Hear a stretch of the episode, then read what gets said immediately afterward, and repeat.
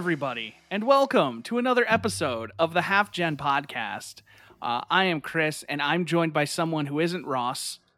You're not Uh, Ross. I am not Ross at all. Uh, in fact, my name is Fabian or Dante or Fables, you might know me as if uh, you frequent the stream. Uh, and I'm super happy to be here, uh, despite the fact that um, my voice lacks that rich timbre that your viewers might be used to by now. But uh, I'm to do my best uh, to be the Ross that these people deserve. Fabian, thank you so much for being here. Uh, for anybody who doesn't know, uh, we talk a lot about former, like the, you know, the, those gaming nerds days. Uh, Fabian was a gaming nerd, uh, so he was part of that team. So we we have t- we have discussed in the past, me and Ross, like you know, bringing a lot of these guys kind of on and talk uh, because you know we we we were a good team uh, in those days, and so this was something we had discussed for a long time, and you know. Uh, Ross has a situation kind of like he had last week. And uh, I didn't want to wait to record this one. So Fabian was uh, gracious enough to jump in here today and, uh, you know, kind of co host with me. I appreciate you for that. Thank you so much. Yeah, absolutely. I'm uh, uh, excited to be here. Uh, yeah, for those of you who do or don't know, like I've been around for years. Uh, I, I've been taking kind of quieter, more back seat role in the stream these days, but I've I've been in. I I've been dropping by. I've been giving my two cents every here and then, and it's so cool to see like uh this kind of new culture. Like there's like the new guard, and I'm kind of like yeah. part of the old guard when things were smaller and and and you know um I, I I came in for a game giveaway one day. I think it was uh Awesomenauts or Psycho. Which one was Yes, I did give, I think I did give you Awesomenauts. Awesome. That's the one. It was like Super Smash Bros. League of Legends, right? It was Yes, like- it was the Yeah. side scrolling. Yeah, because they gave us a key, and then I asked if I could do like they gave us like an extra key, or the, like I was talking about playing it on my stream, and they were like, "Oh, we'll give you a key to give away," and I was like, "Oh, you guys don't have to do that," and they were like, "Nah, just do it." So I remember that. I think around that time, like I was still I was playing through Skyrim again too for some reason. Oh yes, you were. You just like unlocked a memory. in That's what kept you like it. sticking around. is Yeah. like that that vampire DLC came out and I was falling in love with the crossbow and we were just Mhm. talking Skyrim. uh, Skyrim, for those of you who don't know at home, is the tale of a two-handed uh, weapon, uh, heavy armor user who slowly over time becomes a stealth archer. That's me. Yeah. um, He's talking about me. uh, it, it's this fantasy game where you just eventually realize that nothing is nearly as good as crouching with the bow and arrow. Uh, or especially a crossbow. Yeah, especially a crossbow. um, great for fighting vampires, especially if there's a vampire who leads you on for like several missions and then isn't available as a romantic partner, despite the game having romantic partners. I always thought that was nuts that you could not. Uh, what was her name? Um, I don't remember. I want to say Serana, but I feel like that's wrong. Maybe. I don't know. All I remember is I was playing I, I kept modding Skyrim and the thing that finally got me to stop playing was like I got a 40k Space Marine mod. And so I had like the chainsword and everything. And I turned the game to the max difficulty and I was just like one tapping people. And I was just like, all right, this game I, I've peaked. Like the game's just not fun anymore. Like I walked into like Riverwood and I was just like zink, just cutting people down. The guard comes up, like, stop it. Chainsword. I got my bolter and my chainsword. I'm running around. I'm like, boom, boom, boom. People are just dropping dead. And I'm just I do remember your mods. I especially remember the mod with the mud crabs. Do you remember which one I'm talking about? What? Yeah. What what's your what's your stream policy on swearing? How how, open is it? It's it's fine. The podcast fu- is now you just know. fucked up. Yep. Now, you, fucked up. You have fucked up now. Now you fucked up. Now you the fucked crabs up. are just good. Now you now you fucked Now you up. Fucked up.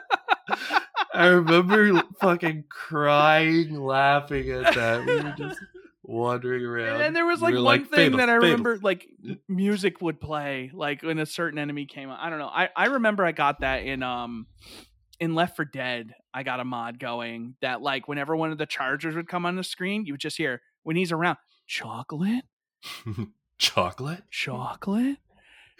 And he just keeps saying chocolate, and then he'd see you, and he'd just chocolate, and he would charge you. and then like uh, there was one for the tight uh, for the the tank. Um, it was supposed to play the intro music from Attack on Titan, but I never got it to work. But I did make it work. So we were all like fucking like at one point we were all, all like anime girls, and all the enemy zombies were xenomorphs from Aliens.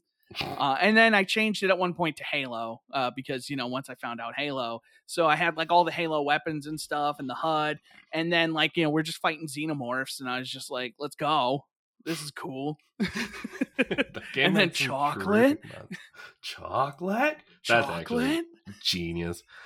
The one that turns the zombies into a bunch of Teletubbies. I don't know if you've seen the videos Oh, of that, but it is There was one when you used a med kit, it played sexual healing. when you get that feeling. healing. And then like that that's how it would play it just through the heal thing. And so like we would never heal each other because we'd let it get close to the end and stop and it'd just be like no heal me. I'm like "Oh, wait just one more. Sexual healing. Okay one more. No i'm dying. I, for one, understand the need. I don't blame you for a second. i just remember i took the dumbest screenshot. I was playing and like one person is just hanging off the ledge as a giant like anime girl from the hyper dimension games and she- he's just hanging over the ledge and i'm just laughing and they're like can you help me up and i was like dying laughing just watching because they're just dangling with their big eyes and their stupid smile and they just keep looking at me and they're like are you gonna help me or not? And i'm just crying laughing. Oh my god! and like what am i supposed to do you can't not take a second to appreciate it. no i took several minutes Uh, they might if have you wanted to end, be healed remember. or helped up ledges, then you should have played a game with no so mods. funny. Yeah, it- yeah, exactly. Uh, it's a classic case of you know what you got yourself into, and these are the consequences. like you should have known this would happen It's- do you watch um do you watch ProZD I do not watch ProZD. no damn i keep wanting to like show people because like I, I keep asking people um he has some stupid thing and I, I just saw it on my desk and on the topic of like weeb weeb stuff um he has this thing where he does this uh anime like fake anime thing Mhm. um i don't remember what it's called but uh he has like his characters are all like inanimate objects brought to life and one of them is named refrigerator senpai and like he's a murderer. And so like i got this vinyl figure of refrigerator senpai with like a Oh plastic gun and knives nice. to-do list revenge. Oh come on camera. Come on you Uh, can you can do it I, I, I, Yeah, you gotta wave at it like you're an Oh. ASMR video. oh there we go Try- oh, To-do oh, list, wow. revenge that popped Yeah. into focus really well. It's a good camera. It's a Logitech StreamCam. My only issue is it shakes a lot, uh, Hey, and it's very bright. Yeah. It's very like contrasty, but like you know when it works, like right now, it looks amazing. hmm So you know you take the good with the bad. I have a problem with it where like if I'm like a particular distance away from it in the right lighting, like it'll keep flickering back and forth between two lighting modes and it gets very Yeah. annoying and distracting. Sometimes like if the lighting is not quite right, or if there's like too much, I'll get like the interlacing, which is really weird. Like right now, I have to run it in like the 50 hertz mode, which is really dumb because otherwise I Mm. get like a bunch of interlacing. I don't get it. I don't know what's going on. it's ridiculous. But yeah, so like I gotta try and like keep my hands off my desk as much as I can when I record. Otherwise, it's just gonna be like shaking like this. So I'm just gonna be in a perpetual earthquake, and they're gonna be like, "Chris, are you okay? Okay from what? I don't understand." See, this There's has nothing wrong. You're in an potential. earthquake. Nah. You should get like keep something that vibrates on your desk, like a Xbox controller or something. Set up a system so like every 250 bits they get shaky cam. It'll you know vibrate the controller a little bit. You know, capitalize. I'll do like I one of those people who like mounts a motor to their desk and like enough bits, and it's just like force feedback desk.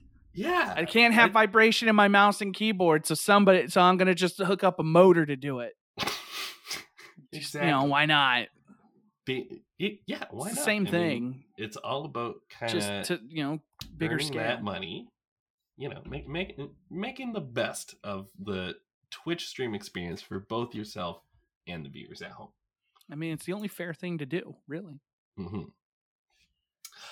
So since I've been gone, since Yes. since the days of kind of uh you know those I gaming nerds the into that time. half gen, uh you know, tell me a little bit about like how it's the the big picture story. You and Ross like still running this these days, and and and like how's it how's it going? I I check in uh, uh pretty frequently, but you know maybe not enough to have like the whole picture. I'd love to hear about like how you guys are doing in general these days.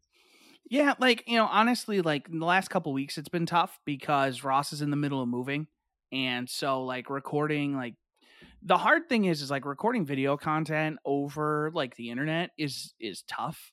Uh, when you don't have like a good setup for it, because Mm. like I have a problem where like you know if we want to record locally, um, and I want somebody to watch, the thing is like I can stream it over like Discord, but then it lags the recording uh, Mm. or I can, you know, I haven't found a way to make that work really simple, except for like doing it on stream, you know, uh, which then, you know, kind of hurts that avenue of like, well, if people are watching it now, they're not going to watch it later. Um, True. you know, which was something that we ran into with the podcast for a little bit, and we were like, you know what, we're we're willing to kind of take that, um, we're willing to take that risk uh, with the podcast because the podcast has been doing well for us. That's the one thing we've been consistent, and like the thing is, is like. our- We we like the writing, like we like the written part of the site, but it's probably this part we're the least focused on right now. Um, just because like we just redid a bunch of like our format of of what types of articles. Like we don't have a review format anymore. Mhm. It used to be the final say, but we don't do the, even that anymore because we were looking at it and we were like, realistically, we're just doing these to do them, and honestly, we're doing them to get them out because they're usually like quick and easy. But it's like, are they really doing anything for us? And so we've been trying to focus on like our video stuff, but even that has kind of slipped. Once Ross moves, we're going to be closer than we've ever been in our whole lives. Uh, Oh. you know, so once a week we'll be able to get together and be like, okay, let's let's record a couple. Like we have ideas. We're going to do like playthroughs of like, okay, we're going to play like Lost Odyssey and we're going to record it and put it on the site, or we're going to do um like you know, hey, let's let's record us talking over this game you know, for like half an hour or something. So like once a week, just kind of getting together and being like, hey, here's what we're gonna do. Um, here's how where we're gonna make all of our video content for the week, and then we're gonna keep doing the podcast. See, I just bumped my desk. We're gonna keep doing the podcast the way we do the podcast, but you know, for the most part, it's it's kind of figuring out. We're kind of like going through a lot of change and figuring out, okay, what what's the content we want to focus on right now?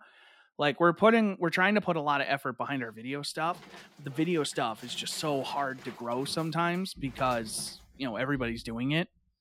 And so that's that's the struggle is like you know we we want to differentiate ourselves and we want to like have our personality in it but that's not always you know seo you know Mhm. we everybody's like oh we got like a quick look and this and that and we romp around a game because we think that's funny that's a cool title and so we do that instead Yeah, I feel you. And then it's like finding like the best mediums and like the best ways of like using them. Cause like you said, like if you're just writing those uh final says to get them out, like that's no way to be doing it. Like I I feel like that's gonna be reflected in the work. Like your audience is gonna see like after a point they're like, this guy is just making these because he feels like he needs to make these.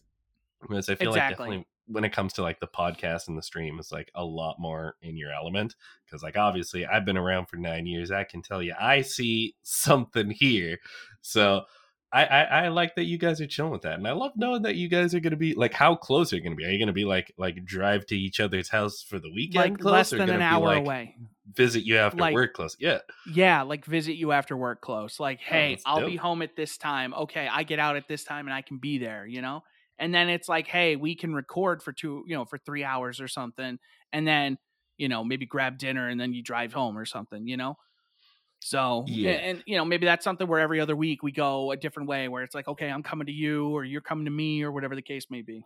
And I think that's like so good for the podcast too, because like even though like technically like online allows for like infinite possibility or whatever, because like theoretically you guys could both get together at like 3 a.m. if you wanted to with like technically no barriers, but that's not the way it practically works out. And I think like it kind of becomes limiting when you say like, okay, uh, you know, we've set aside this side for the internet time where we're going to log in and we're going to have the dedicated time to do this, as opposed to I feel like once you're in the same place, like physically, like it can be as easy as like you guys are hanging out and be like, yo, dude, I need, we need to do a podcast about this topic like today, you know, and, Yeah. and that can get those juices flowing like even better. So I think that's, yeah, just think being able to get together and be like, hey, you know what? Like, we want to do this thing. Like Ross and I want to play through uh like the Halo campaigns, and that's probably going to be Mhm. something that we do online, like on the stream, and we break that out.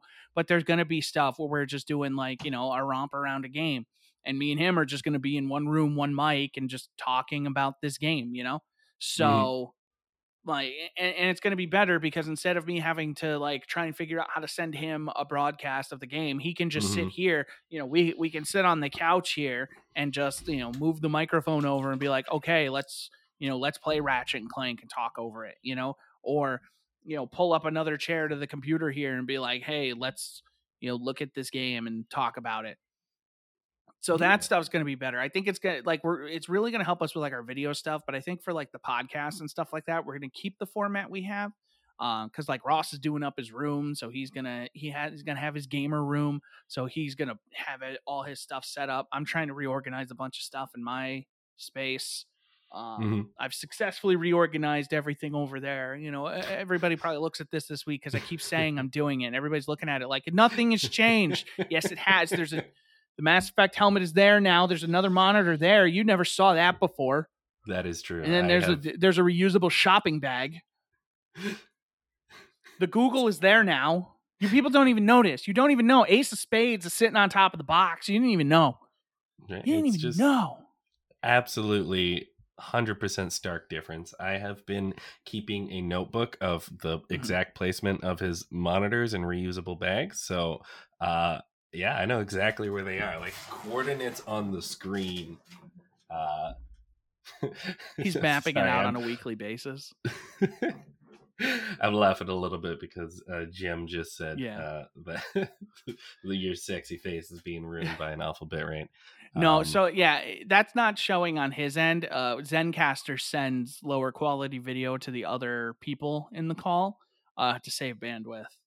oh, okay. So your your local recording will be fine, and then later Cipher, you know him as Cipher, but we, we you know on the show we call him Tony because that's his name. Um, but he's gonna come in and just grab all the files and make the video. oh, okay. Now I see. Yeah. Oh, okay. So make sure when we're done, you don't just close it. Make sure your video uploads all the way. That is very good knowledge to have. Yes, things I should have gone over before the show, but here Well, we are. My motto has always been uh, just to spite the Boy Scouts, do not be prepared. Uh, I refuse to prepare for anything. Uh, right away, and I always close everything right away. Uh, no, no questions asked.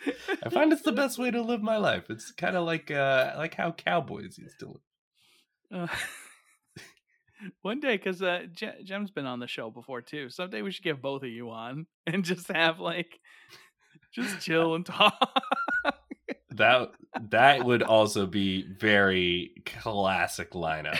Like me and Jim with he Yeah, he back in- has a very re- rich deep voice as well. Actually, you you pick friends with good voice. I think maybe Yeah. you kind of select people based on I'm like okay, if I have this guy on my show one day, uh who's going to have that kind of right frequency? I'm compensating for my voice, which is awful, and so I'm trying to surround myself with better sounding people, uh, so that when they talk, they're like, "Well, at least he's not that guy." You know, Yeah. Like bringing up the average. I get it. You know, it's yeah, like you know. So as a whole, everybody's like that guy's annoying and talks a lot, but everybody else is pretty good.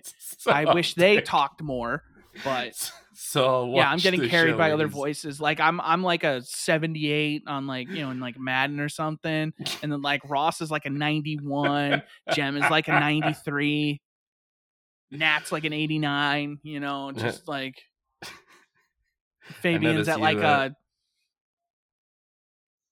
I don't know where do I put you? I was I'll about put to you at say, like I noticed you didn't give 89. me a number. yet. 89. Yeah, I'll put you at okay, an all right. 89. I'll, I'll take an 80. I have been told because that I like have you know there's just radio. something about like they're, they're like because you know you never expect jem to have the voice he has Yeah. especially like once you see a picture of him you're like really he's like The- yeah that's me what's, what's up like- Actually, like the l- lowest octave, but like not in like. I, I I- don't know what idea I'm trying to convey here, but like it's not like a bad thing, but like it's like the lowest. I think I recall. Maybe my brain is just like playing it back lower because no i think he's the lowest perfect. Yeah, he yeah he like if him we and then were like a ross band, is down there too he would be like a gigantic cello. You know, okay so, so Like, ross you and know, jem are the cellos. when you beat when you beat Portal Two, the and, triangle. and and all the turrets are singing for you, and there's like the big giant one, The like, big one, yeah. That that's Jem, and I think I think you should have him more regularly, like, um, and maybe not necessarily always asking his opinion on things, but just getting him to agree with everything that everybody says, like just a yes man. Like you'd be like, oh, uh, consoles are great because uh, I love them, and Fabian's Just opinions are wrong. as a hype And man. yeah, Jem's like, yeah, yeah, yeah yeah, yeah yeah, yeah mm-hmm, yeah. I I know true a lot about no he come out he true true True. okay, and Jem here in the chat writes like if he stays like two hours but only speaks once.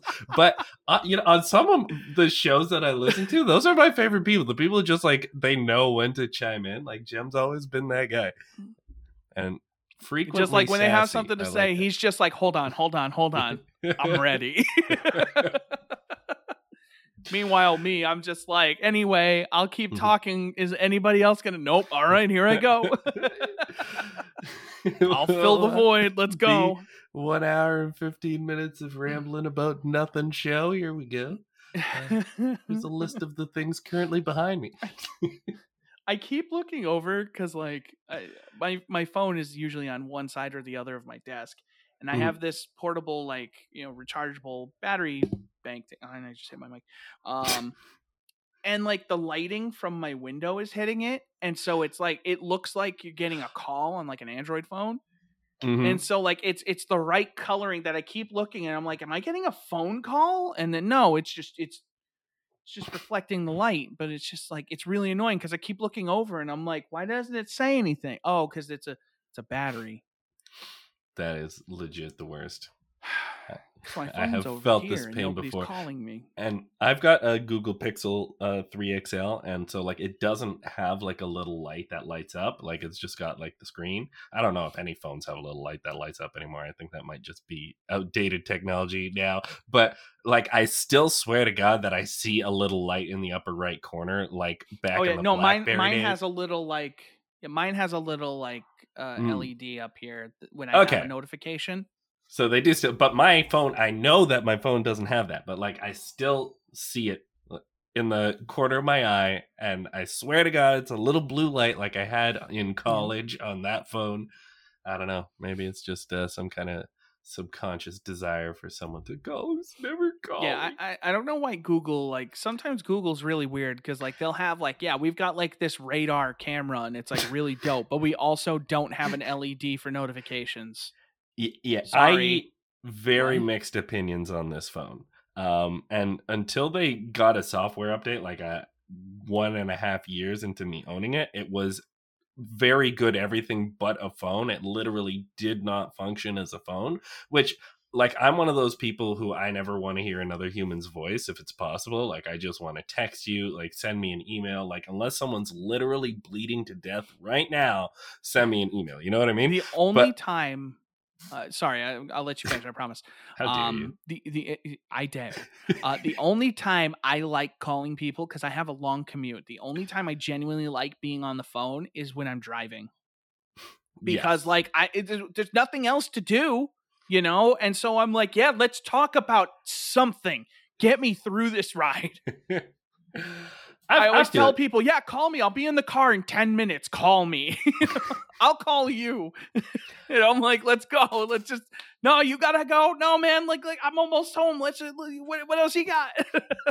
uh, especially because it's like normally like I never want to be on a call, so like I'm driving right now. Like you have an opportunity to call me. You better do it because the moment this car stops, like we're switching back. I just want to go upstairs and you, hang up. You know? yeah, I'm I'm going to drive over to your house with a little pigeon, and I'll drive back to my house. You write your message on a little piece of paper, give it to the pigeon, and I'll receive the message when I'm ready from that pigeon. You know what I mean?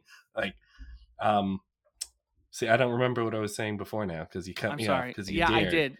Because you were talking you about how you don't like being on oh, the phone. yeah, because this, pardon me, because this uh, uh, Google Pixel 3 XL like did not function as a phone. So like when I had to call someone, like they were just hearing like garbled nonsense. And then I learned that the phone plan that I had got, like the insurance or what I had thought was phone insurance, uh, they were actually like, no, actually, what this does is it just gets you a great deal on a new phone. And I was like, pardon? this is. So I was stuck with this thing for quite a while. Eventually, they managed to patch it out, but it still has given me trouble. And I don't forgive phones for removing the headphone jack. Um, you know i've i've come to accept bluetooth headphones and stuff but it is not the same. It is i i'm always so scared of losing an earbud because if i lose an earbud you know what okay that's another 89 bucks brother. Enjoy you know? One time at work um at my day mm-hmm. job i was sitting in a chair and my earbuds slid out of my pocket and I didn't realize it and they like lodged themselves inside the chair somewhere. And so I'm like tearing the building up trying to find these earbuds because I had just bought them. I bought the Galaxy Buds Plus because I loved my first pair of Galaxy Buds and I wanted the Plus because they have better battery life. And uh, you know, I agree with you. The headphone jack, getting rid of the headphone jack was a massive, massive mistake. Uh, and I'll never fully recover. But I will say, like, I really like my Galaxy Buds. Uh, it's not the sponsored thing, but I I'm I'm I'm Samsung all the way. Uh, but I I love those earbuds. Like they're comfortable, they last forever, they sound really good.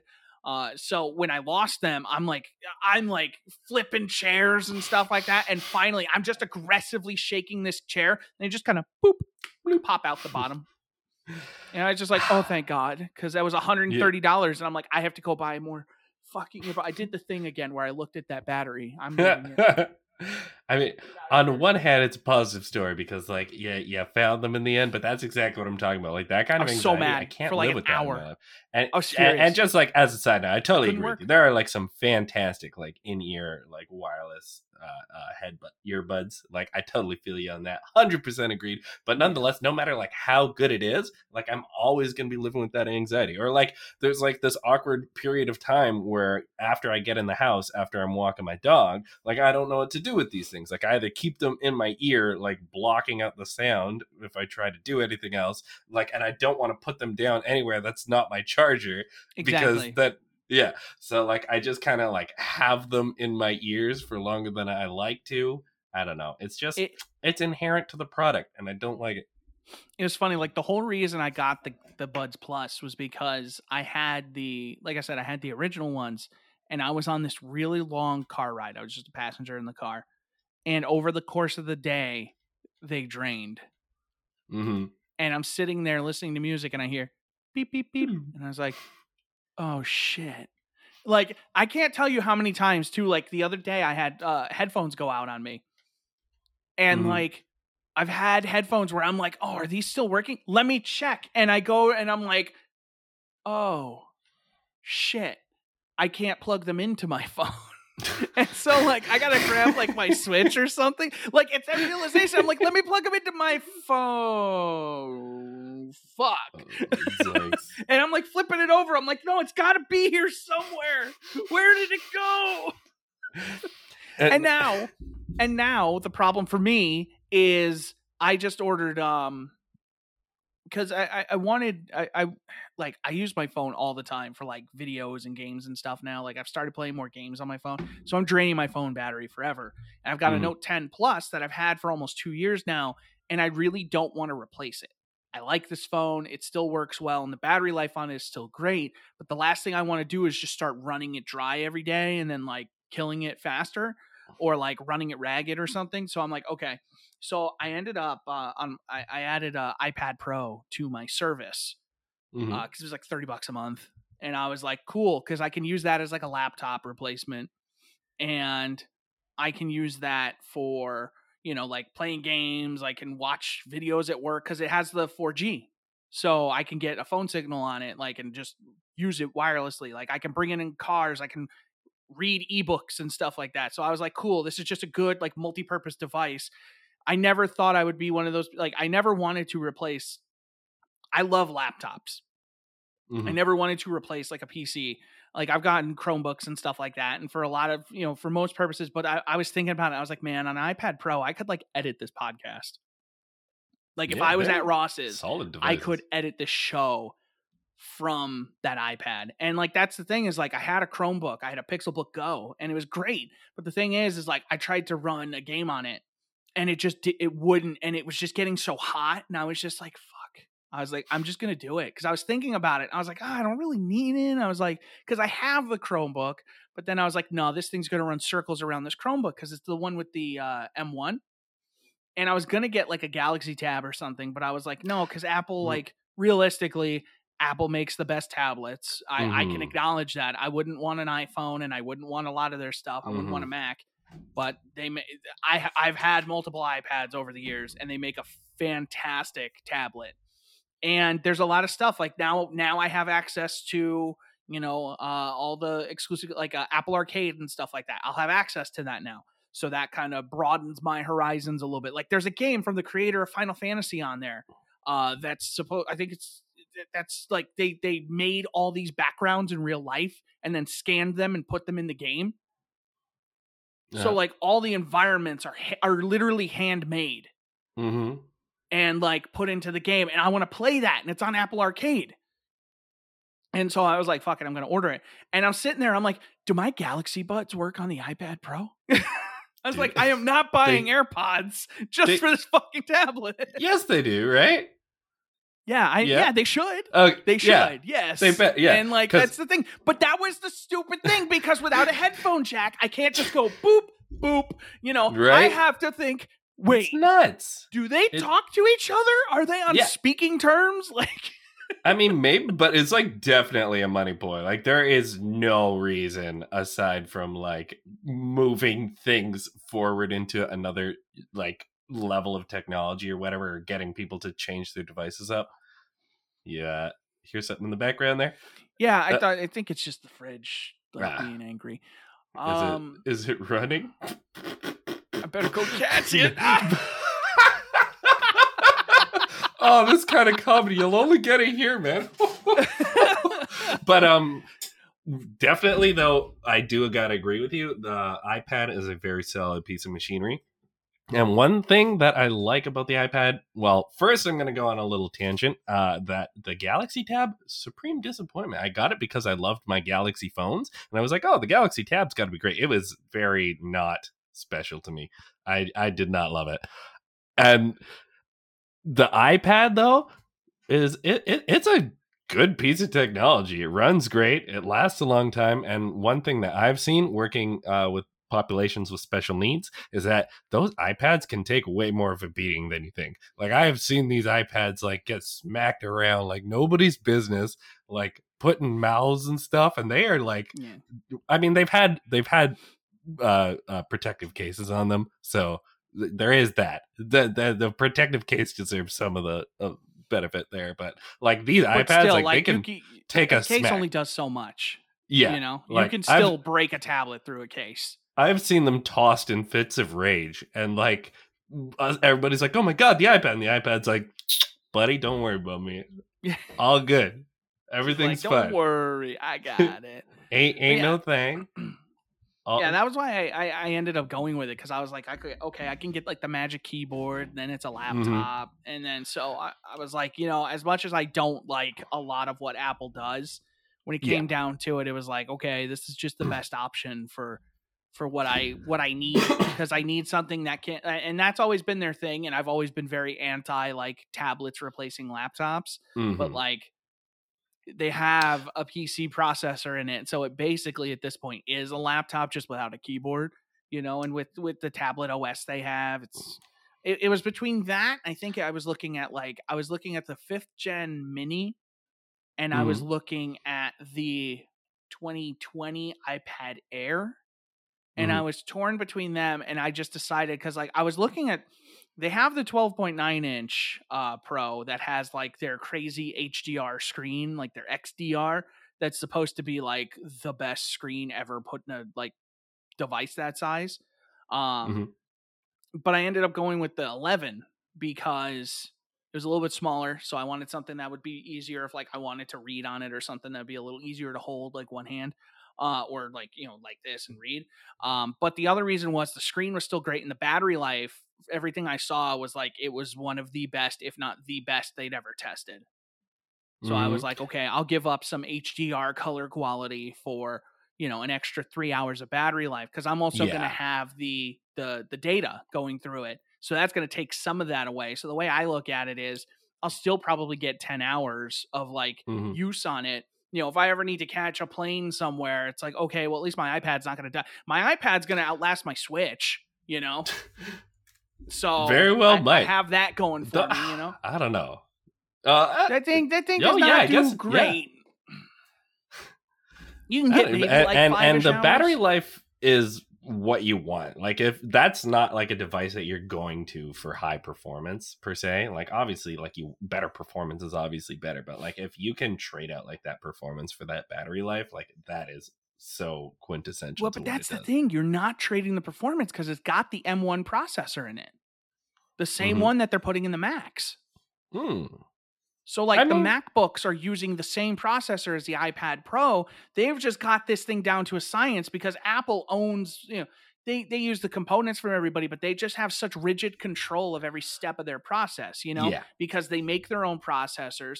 They, you know, they go to Samsung for things like the RAM, they go to Sony for things like the camera, but it's like, look, if you're going to you know, they they get these so like tailor made and it's like Samsung can't make a phone globally as effectively as Apple can because Samsung has like their in-house processors and people talk so much shit on those but honestly the best Samsung phone I ever had had the the Note 7 had one of Mhm. their processors and I'm just like why do they keep putting Qualcomm in this the, the Exynos processors are good give me that like the battery life Mhm. was crazy I like I got battery life as good as I get on this one I got battery life back then on the 7 and I Mm. wish I never gave it back but like there was always that threat you know I couldn't get on a plane if I had it Yeah.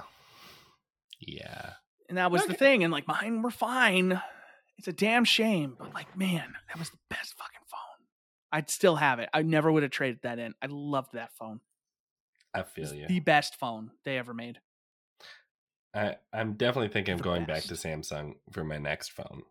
Um, o- overall, I've been satisfied. Yo, with I the- love I've been I've been buying notes since like the since like the first one they did where they had like that half curved screen.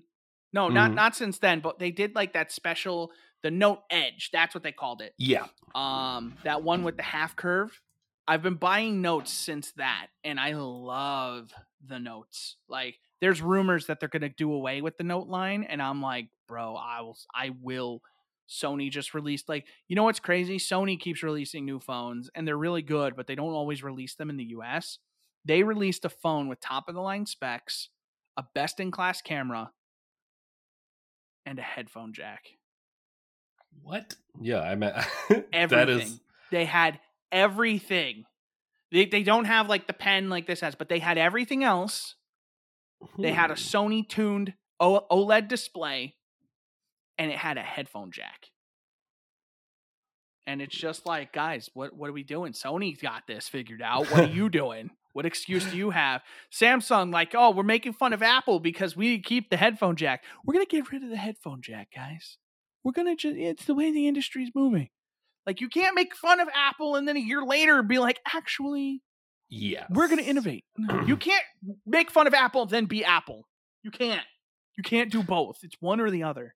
A hundred percent agreed, and it was it, it, that was that was sloppy. I, d- I did not like that. I remember being so Especially pissed when- about that. And then with this thing, actually, like the story of how I figured out that I didn't have it. So like I've got like the OtterBox on mine, um, and Mhm. w- I put it on like the first moment I got this phone. Like the first thing I did was put the the case and the protector. And so like there's like the mic uh, microphone up here that I Mhm. thought that was a headphone jack because I never bothered to like really check it. I just like I didn't That even think about like it. I saw headphone jack. Yeah, I, I saw a big circle up there. I was like, oh, clearly that's a headphone jack. So I get on a plane with only headphones that plug in because the brand new phone, so ready to use it. I've got like all this stuff that I purchased on like YouTube to stream out and whatnot, and like I go to plug it in and uh I can't. That's that's not a headphone jack. And so I'm just stuck there angry on this plane, nothing to watch, no way to listen to it unless I want to like listen to it out loud like those cool kids on the bus, which unfortunately I am not exactly that cool, so I keep my volume to myself and uh it was quite miserable. So I am definitely on team bring back the jack. Hashtag bring back the jack. Uh, I better see that in the chat sometime. Um, yeah, that's my soapbox. I, I don't even remember where this rant began. All I know is that I want matter where it headphone started, jacks just how it back. Yeah. As long as it ends with me getting back headphone jacks, I'll be I'll be I'll be a happier, more stable man. I don't think they're ever coming back. Nah, they're probably not. They'll bring them back at some point. It's just like, yo, remember the jack? It's back. Is it like a waterproofing thing maybe? I don't know. Well, I think it it like, but they had waterproof phones with headphone jacks. But like, I think it makes it easier. But you still like, it's not like the vulnerabilities go away because you still have like the speaker grills, you still have your USB ports, you still have like your microphones and stuff on the top. So it's Yeah. like you know, and your SIM trays and stuff like that. So there's still ways for liquid to get into the device. The waterproofing takes place inside of it Mm-hmm. the jack uh, the the excuse that i've come to understand is that the jack took up space that they wanted to use for like bigger batteries or better or like better displays they wanted to put a camera there instead of a headphone jack or something like that Mm, and then sony comes out and they're like well we we did it all they have like Yeah, some it's- crazy camera on the back and then they're like don't worry there's still a headphone jack and it's just like Tough for me to believe that be like excuse. that I mean, I do understand how that might make them have to be more creative. I fair I, I feel like there's some level of fairness to that excuse, but I I I I'm skeptical. I think that just getting people to buy more expensive stuff is a because pretty much all these manufacturers have have uh, uh, some skin in the game, getting you to buy better technology in general. They're making these headphones. They're selling them. They're trying to Yeah. bundle it with their products. And uh, I'm just not for it. Yeah, no, I get, I get you. It's it's frustrating, you know, and and that's the thing is at least like on our controllers, you know, like Microsoft used to have like their proprietary port and stuff. At least nowadays on a controller you can get a headphone jack. You know, Does it, those headphone jacks don't always work the way that I expect them to. The first time that I plugged a headphone into it, I thought it would just like be the sound of the system, and it wasn't. it should be. It, w- That's how it works Maybe- for me. it was a PS4 controller here. Maybe I just did something wrong. Yeah, because that's a standard headphone the- jack. bottom of this thing here. Yeah. Every time Hmm. I've done it, it just plugs right in. maybe maybe Because I've used it with the headphones before. Yeah, maybe. Yeah.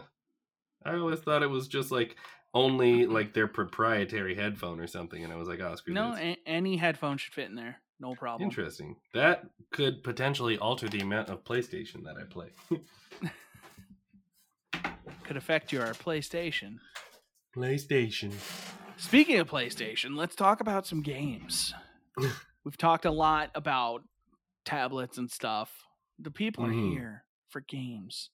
Um, what have you been keeping yourself busy with, uh, with games and everything? Uh, not a lot on the console. Uh, I'm still playing a lot of classic. I am getting great playtime out of Civ 6. I do not get tired of that game. I have been loving the continued support that we've seen for it. Uh, I bought every DLC, I bought every pass, and I never for a second felt like I was wasting my money on that. Um, I remember when they first introduced that kind of pricing model, like there was a lot of skepticism in the first ones, but I was like, I can see the love uh, that is being given to this game right now, and I trust these developers. I like went right in with my wallet, and I have been rewarded handsomely, uh, which is not something that you can always get in the gaming industry anymore. Like it, I have Yeah. been made to be more skeptical as I've become a wise old man. You can see this beard, uh, at least this amount of beard length is dedicated to experience, you know, learning not to trust corporate entities. Um, and so the fact that I felt comfortable and was correct about Civilizations 6 in this regard was important to me. Um, and I've just kind of been getting like uh, a, a lot of playtime out of some older games too. Uh, I, I get a lot of. I know you said y- it might not work here, but I get a lot of playtime out of the uh, Jackbox packs and kind of those social games. Um, They're fun. they are. They are. They're very good. I They're a good love. Uh, it's an older game now. Um, I don't know how old, but Into the Breach is kind of like Into chess to me. Like I can keep coming back to that. I don't know how familiar you are with it. Uh, I I've played a little bit of it. Uh, I have another game I'm, we're go- that I'm going to talk about later. That is uh, kind not in the, quite in the same vein, but like spiritually similar. hmm Um, but yeah, like I, Into the Breach is a really cool game that I wish I spent more time with. Uh, and I just I I didn't. You know, like I bought it on Switch and I bought it on PC, and it was just one of those games that I just like didn't get around to when it came out, and then just kind of like became increasingly less important uh, Yes, to and like and play immediately.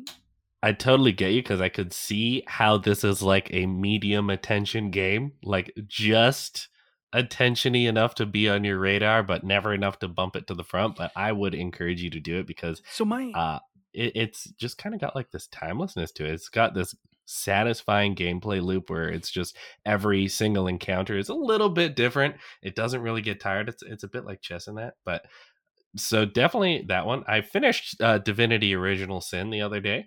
Uh, Oh, Original Sin two. Um, I was playing with a couple friends, um, and I did not end up becoming the divine one, which is total poop butt. But I did learn about the uh, exploit where if you use telekinesis on an ornate chest, so the ornate chest. Okay, like, do you? I know that you you've played quite a bit, but are you like know it top to bottom kind of guy, or are you just like have played it kind of guy? Uh, I wouldn't say top to bottom, but we're we're familiar with a good chunk of the game. Like and like we're we're familiar with a couple ways to kind of cheese things a little bit, but not Yeah. like extensively. Well, so for me, um, because the two people that I were playing with were like encyclopedic knowledge about it. Okay. Like they have been through it like several times. Like they knew exactly what we were doing. I didn't have to like focus on leading the team anywhere. I just kind of went in and had my fun. I mean, you've played games with me before. You know how Yeah. I operate. So like uh, I go with this polymorph build. Um, and I'm having fun with it for the first half. You know, Turn like I've got chickens. good telekinesis, turning people into chickens, which, by the way, one of the strongest spells in that game. Pretty much only like four creatures that we came across were immune to turn to chicken. Like oh, every you're other really scary dangerous, boss. Yeah. and now you're a chicken. Yeah, And so actually I don't have to worry about you especially for two turns. if you have the attack of opportunity, like you turn them Yeah. into a chicken, and then the chicken runs away from you, so you get No. that free hit. What I would Um, do is I rupture the tendons of the chicken. So then the chicken runs away and they're just bleeding all over. And Ah. that is that's the trick because then they're just like "Ah," and they're just bleeding every step. just like. Definitely should have done that. That that is clever. Yeah. Um, so I was also kind of tendies. Doing uh thievery and telekinesis as well i was focusing on so i'm like they're like buying their stuff like legitsies i'm like just robbing townspeople i was playing an undead so um Yeah, that's what I do. Yeah. I'm an undead When- thief. when when I get caught and everyone gets angry and they start a battle with me, I just play dead. And then they all let go of it. They're all just, oh, I guess he's dead. Well, better get back to life.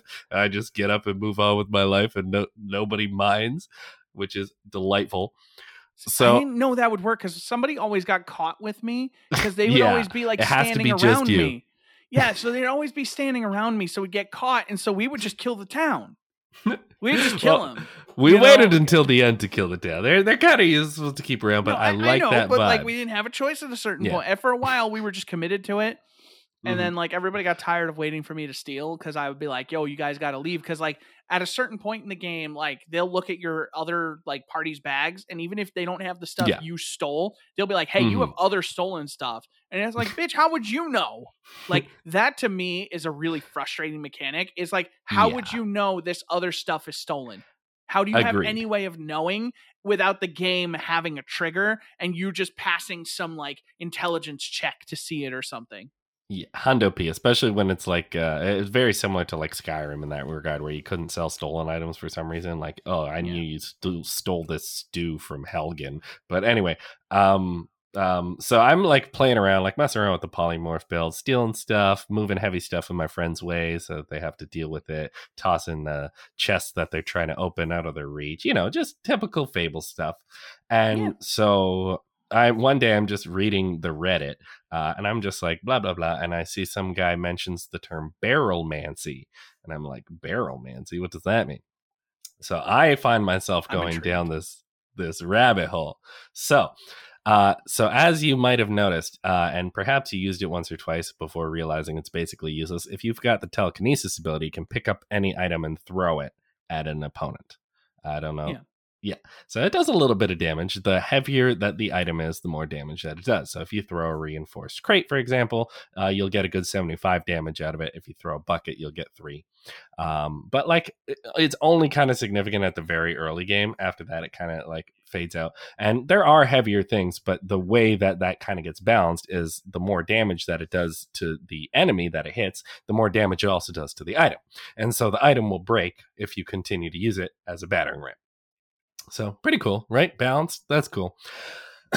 Except there's one type of uh, container in the game, the ornate chest, that kind of silver and gold one, um, where like usually quest items and stuff are held. Where I guess in order to prevent you from soft locking the game, this chest does not have a health bar, and so when you're throwing it using the telekinesis ability, it doesn't do any damage to the item. Now, because the items in uh well the damage is based on the weight of the item that you're throwing and container items can be continually stacked within one another uh indefinitely there is no maximum items that you can put into a container because then you can take out that box and put it into another box inside your box so as soon as i learned about this apparently the strategy is to find as many heavy objects as you can throughout the game and continue to stack them infinitely into this ornate chest. And as the weight goes up and up and up and up and up, so too does its damage. And the damage is calculated at half of the weight is equal to the damage that you'll get from hitting it. So uh, each reinforced crate is worth 50 sacks are worth 100 uh, large paintings are worth 150 other chests are worth 20 barrels are worth 5 so you everywhere you go, you just stack everything into everything else, and then you place it into the ornate chest. Uh, now I only learned about this in the third act. By the time we reached the end of the game, at a chest that weighed twenty nine thousand in-game pounds for fourteen thousand damage per throw, and each tel- use of telekinesis costs only one action point, so you can wander into the fight and then pick up the chest and throw it at them, and then pick it up and throw it at them again as many times as you have AP. So I'm just walking around this game carrying this chest like it's my little dog, like just tossing it in front of me and walking over it everywhere I go. Anytime that like they go into another like scene, I pick it up and then I'm over encumbered and I can't walk because I'm holding 29,000 pounds. So I use the pyramid thing to teleport over to where my buddy is and then toss the chest back onto the ground again. And so we're just like going through the game and they like the, we did it for a few fights because it was hilarious and then like they basically forbade me from using it but i was like you're never gonna control me like that i'm sorry. So i'm like bringing it every time that we're in a boss fight that's like not going well. I just throw the chest and it kills any boss in one hit. So like we're at that final fight where it's like you know all the enemies are kind of like uh, fighting against each other. Uh, what's her name's turned into dragon? I'm just like I don't know. We haven't gotten there yet. oh. yeah, okay, no, never you're, mind. you're good. You, None- you haven't said None of that okay. happens. Uh, sure. you Yeah, actually no. meet uh, um, Johnny Depp on a pirate Ooh. ship, uh, and then it turns out that you're playing Sea of Thieves the whole time. That is that is the twist I was talking about. Um, but yeah, either way, uh, it was it was a very hilarious way to close out the game. Nuts. Just one tap the boss for 14k Boop. with a ornate chest. Four tap, and you get so many moves. My buddy would haste me, and then you can do adrenaline. Yep. it's And disgusting. you're just throwing, throwing, throwing. it is definitely something I suggest that you try. I I kind gotta of level up my do telekinesis. yes, and then like I would ha- I had my telekinesis at seven by the end of the game, so I'm just like whipping it all the way across the map, fifty five meter range. All right. Next time we play, I might have to respec. It's actually tremendous. It is. I'm gonna just it- take everything out of like warfare and just put it all into telekinesis. Just get like 10 Unfortunately- telekinesis and just be like, Telekinesis is that civil ability. So Wh- whatever. I'll- I'll- yeah. I'll do whatever it takes. Mhm. It is. It is. I'm gonna I take everything out of thievery and I'm just gonna be like, yeet. it's actually amazing, especially if you just go to the town and you just like go to a crowded area in town. And You're like boop, boop, boop, boop. All the townspeople falling like dominoes. It was. Uh, it was. It was. A you have inspired experience. me for the next Yeah. time I play. Uh, we're gonna Honestly, like the the reasons I loved that game in the end uh, were probably for reasons the developers didn't intend. Just everything that was so like strange about the game, like just ways that you could be cheesy about it, were so attractive to me, and I love that. It was just like this little sandbox world where I was just messing around the whole time. Like it was, it was, it was tremendous. I thoroughly enjoyed that game uh, though perhaps not in the intended way is is the Well, end point of this if you can do it, it's intended. yeah that's also true i mean Yeah. though i don't Part know the, the barrelmancy does not seem intended mean, it has a name. It's it must be a thing. Barrelmancy. I, I never knew I wanted to be a barrelmancer until just now. it was- you it have changed my life. Uh, i like was like out of breath laughing I need to find an ornate chest. they're they're fairly common not like Yeah. super super common but pretty much anywhere where there's like Next time I find one, I'm gonna be like, guys, wait here. I gotta go respec. Uh, it, it it is a little tedious, like filling it up, but like it's so rewarding as it gets stronger and stronger. Like it starts being like 200 damage. So you're just filling 500 boxes damage, with boxes and then just putting them in. Yeah. So basically, while like my buddies were like looting things the proper way, I would use my telekinesis to bring all the items into the middle, and then I'd open up one of the barrels and then put everything into that barrel, and then I'd open up my ornate chest and put my barrel into the ornate chest. Got it. Okay. And then when the ornate chest then when the ornate chest filled up, I'd take all the barrels out. And I'd put all the barrels into one of the barrels and then put it back in the chest so you can start again. And like the weight retains no matter how many layers deep you are. Epic. Yeah, the weight is the only thing that stays consistent. It, it doesn't matter because you could put way bigger objects. You could put a whale in a barrel and then just put that barrel these in a chest, you know, and it's just You like it just works. It giant just works. murals and put them in the tiny little sacks. oh, Oh god.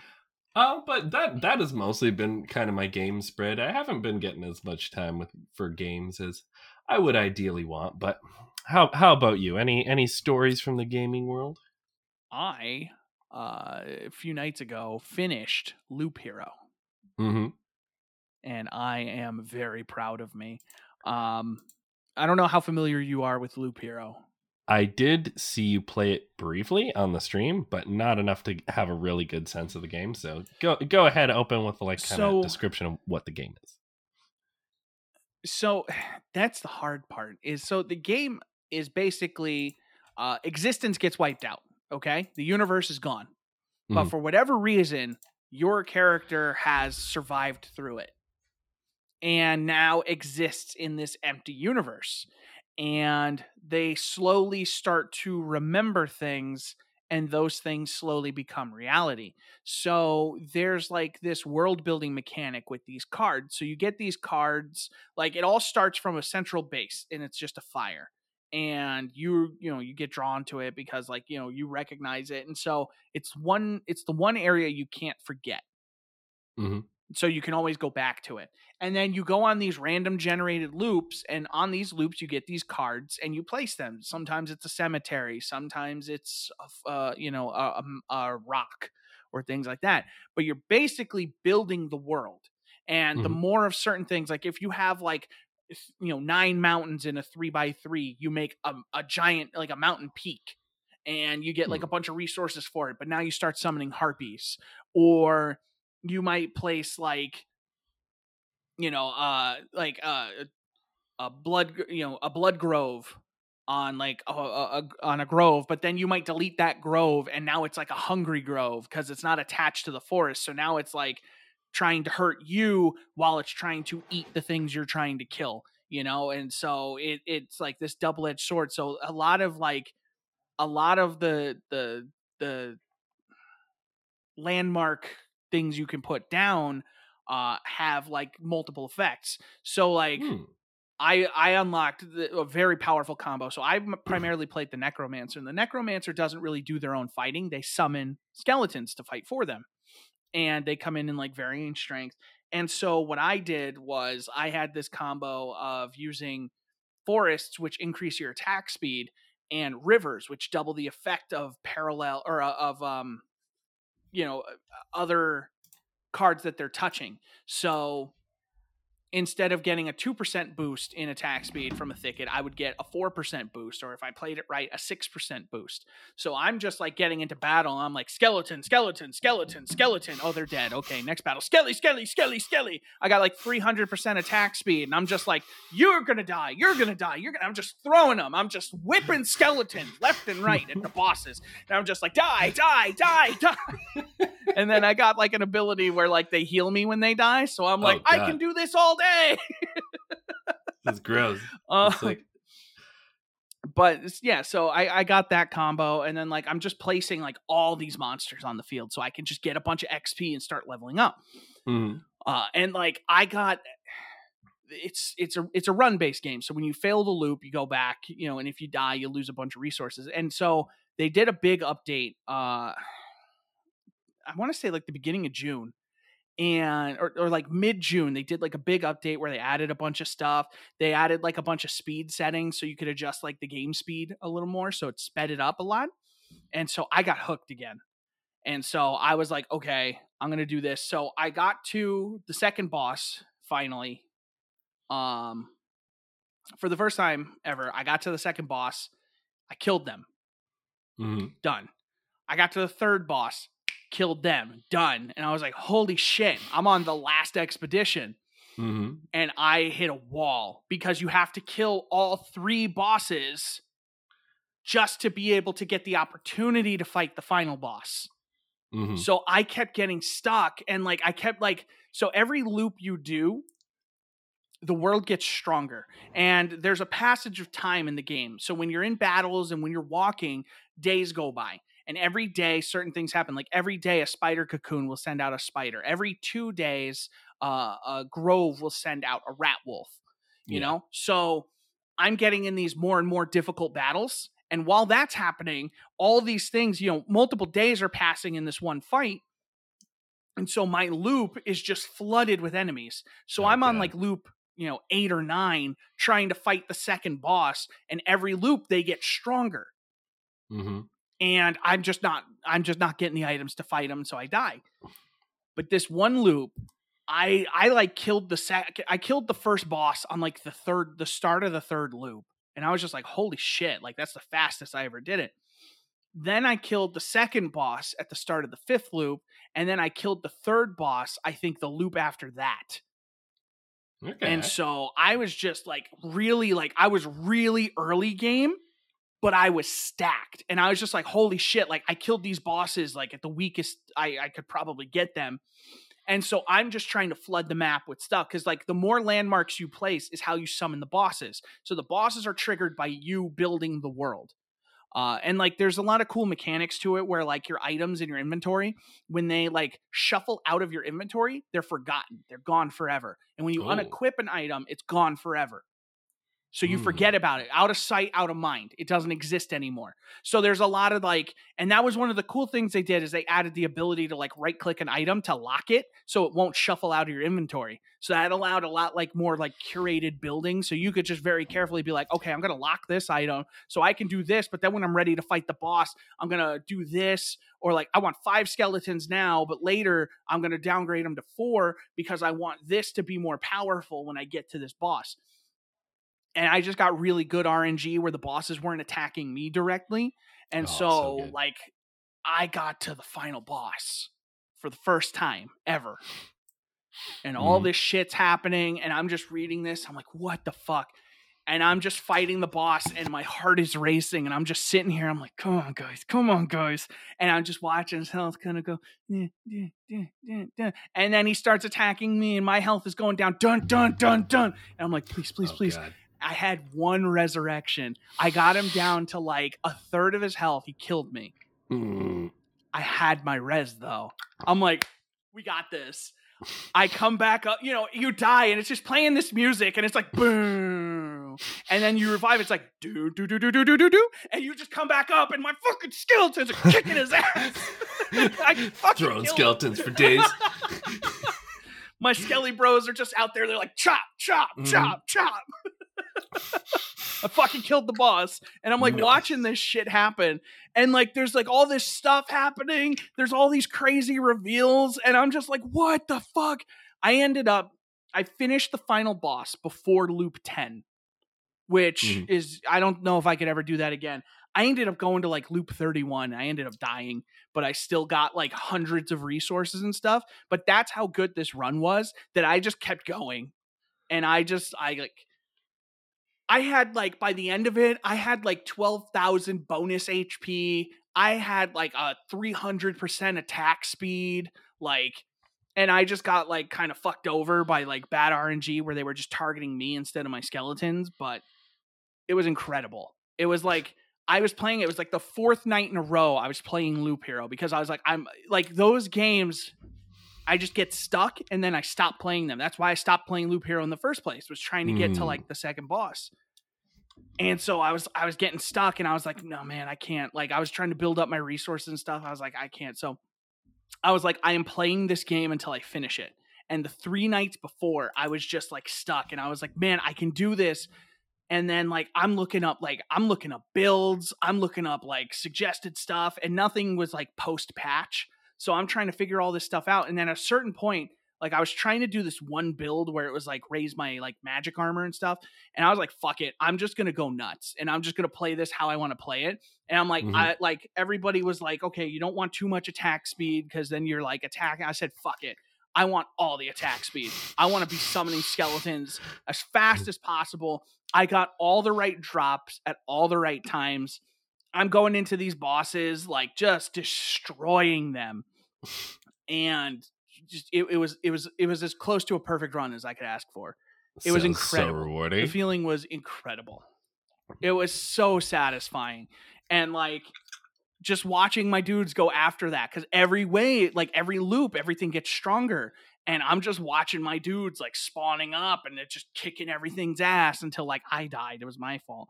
But I was just like that was the thing I died and I was like whatever. I was like whatever, I'm going to go back and build a bunch of Got shit because I still kept hundreds of resources. Like you Mhm. only get to keep 30%. And I'm like, 30% of what? Like fucking 4,000? Yeah, oh Yeah. no. At a certain point, yeah.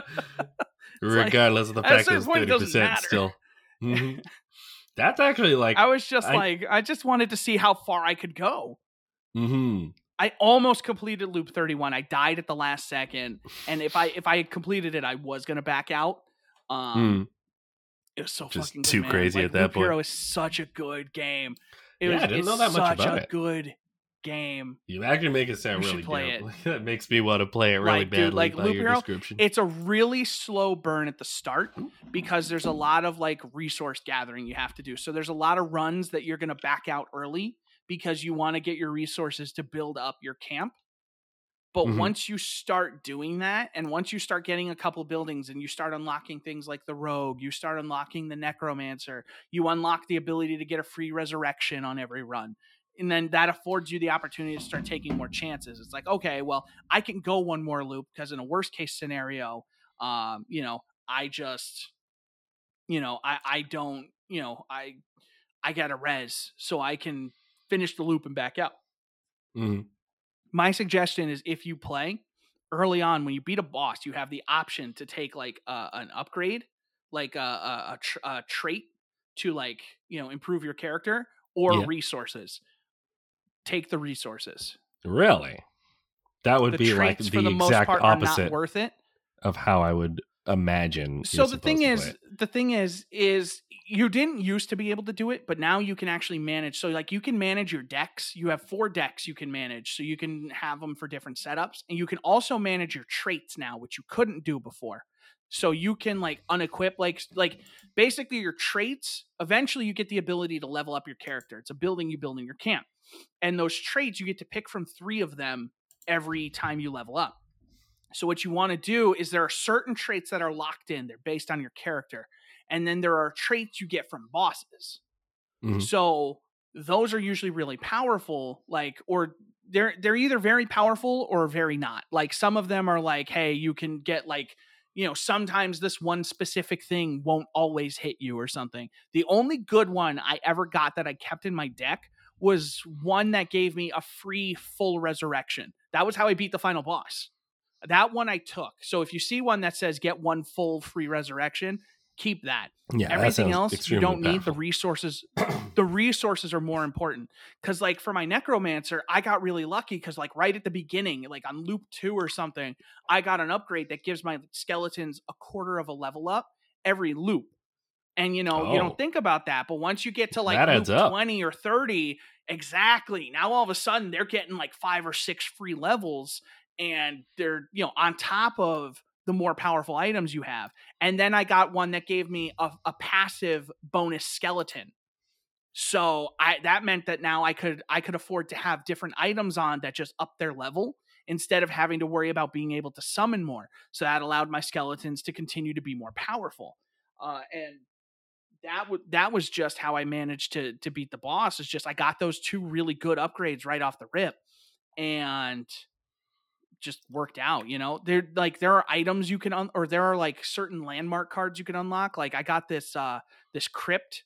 Uh, it's a gold card. Like you unlock it by doing some certain thing. I, it's like a certain building you build, like a mausoleum or something, and it gives you a free resurrection but it takes away uh, the bonus health you would get from armor. So on like the warrior and the rogue, that's dangerous because now you're you know you're getting very squishy.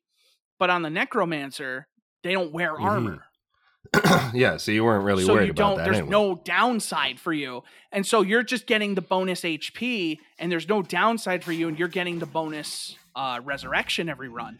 And so you know if you get that that trait that gives you the bonus, now you've got three reses, and two of them will revive you to full health.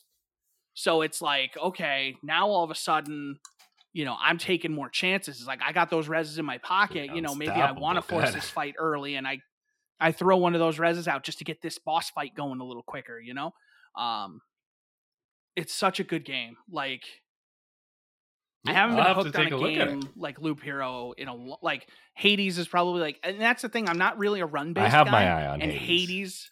Hades was the game that kind of helped me get through that. Uh, and then Loop Hero was like maybe like the hardest core one of those that I finished. And so now that's what's got me thinking like, okay, maybe now I'll enjoy a game a game like Into the Breach or something like that because I'm just more accustomed to those run based games in a way I wasn't before. Yeah, and and yeah, you definitely do see that in uh, Into the Breach. It sounds like Loop Hero kind of relies slightly more on that mechanic. Uh, I think like once you get good enough at Into the Breach, like you kind of stop worrying that much about the repeats.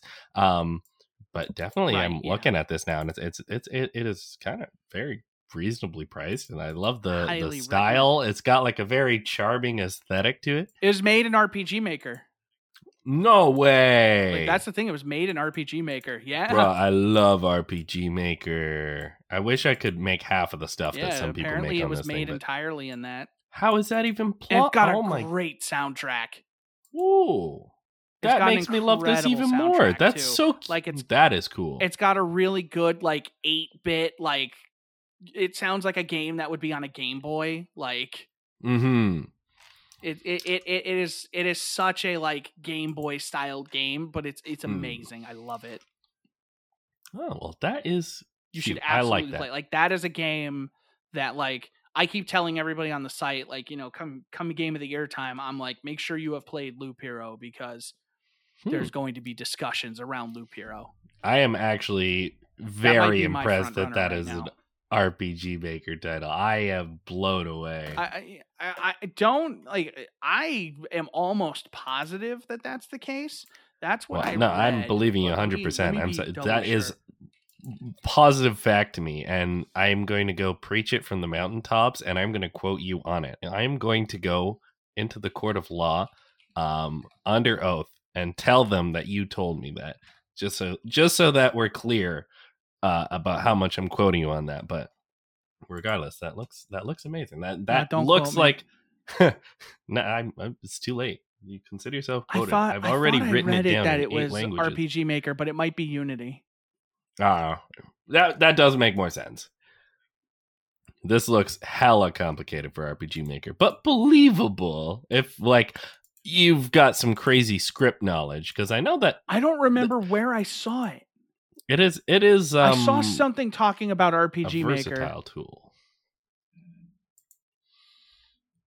I don't know. I I do know that a lot of stuff I, yeah, is. I don't know where Maker. I saw that. Now I want to yeah. play with RPG Maker, but like I, I I don't have like the artistic talent to like make anything meaningful with that. Like I can only really use the sprites that come with it, and so like obviously anything that I make is like no engine. I'm sorry, it wasn't RPG Maker. It was the Game Maker Studio is what it's called. Oh, that makes sense. It wasn't RPG Studios Maker. Game Maker is. Uh, I've I've always liked things that give you the I, that. That's what got me stuck. Make your own games. I am a huge fan of um, Super Mario Maker. I love that game. It is far and away my favorite Switch game. I, I, I do love those kind of opportunities to just build something and just have fun with it. Have you seen the Game Builder Garage? I have heard about Game Builder Garage and I am very like interest piqued in it. It's only 30 bucks. Hmm. Like it, yeah, if you have any interest, I, is it out? I, I thought Ross was, like, was going to be here because uh, not out yet. Yeah, I know it came out in June. Oh, it is 100% out. You may have. I was, uh, was going to show Ross. Condemned me to a life of non-productivity by giving me this information. Well, I mean, what else is new? what else is new? Either by me doing it or by you not being productive. They're I of, they're they're all one and the same at a certain point. Begrudgingly accept the truth of what you're saying. That is okay. Well, no, now I know what I'm buying next. I just got my Switch back from my sister, so that works. Uh, works perfectly. Oh, are you gonna buy? Uh, so yeah. I don't know if you've seen it. Did you see the OLED Switch?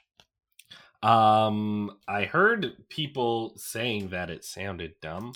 Um, but I don't know anything so about it. So it's basically Let's hearsay. it's basically okay. What if they took a Switch and put an OLED screen on it, fancied up the dock a little bit, and made the screen slightly larger, and then charged fifty dollars more for it?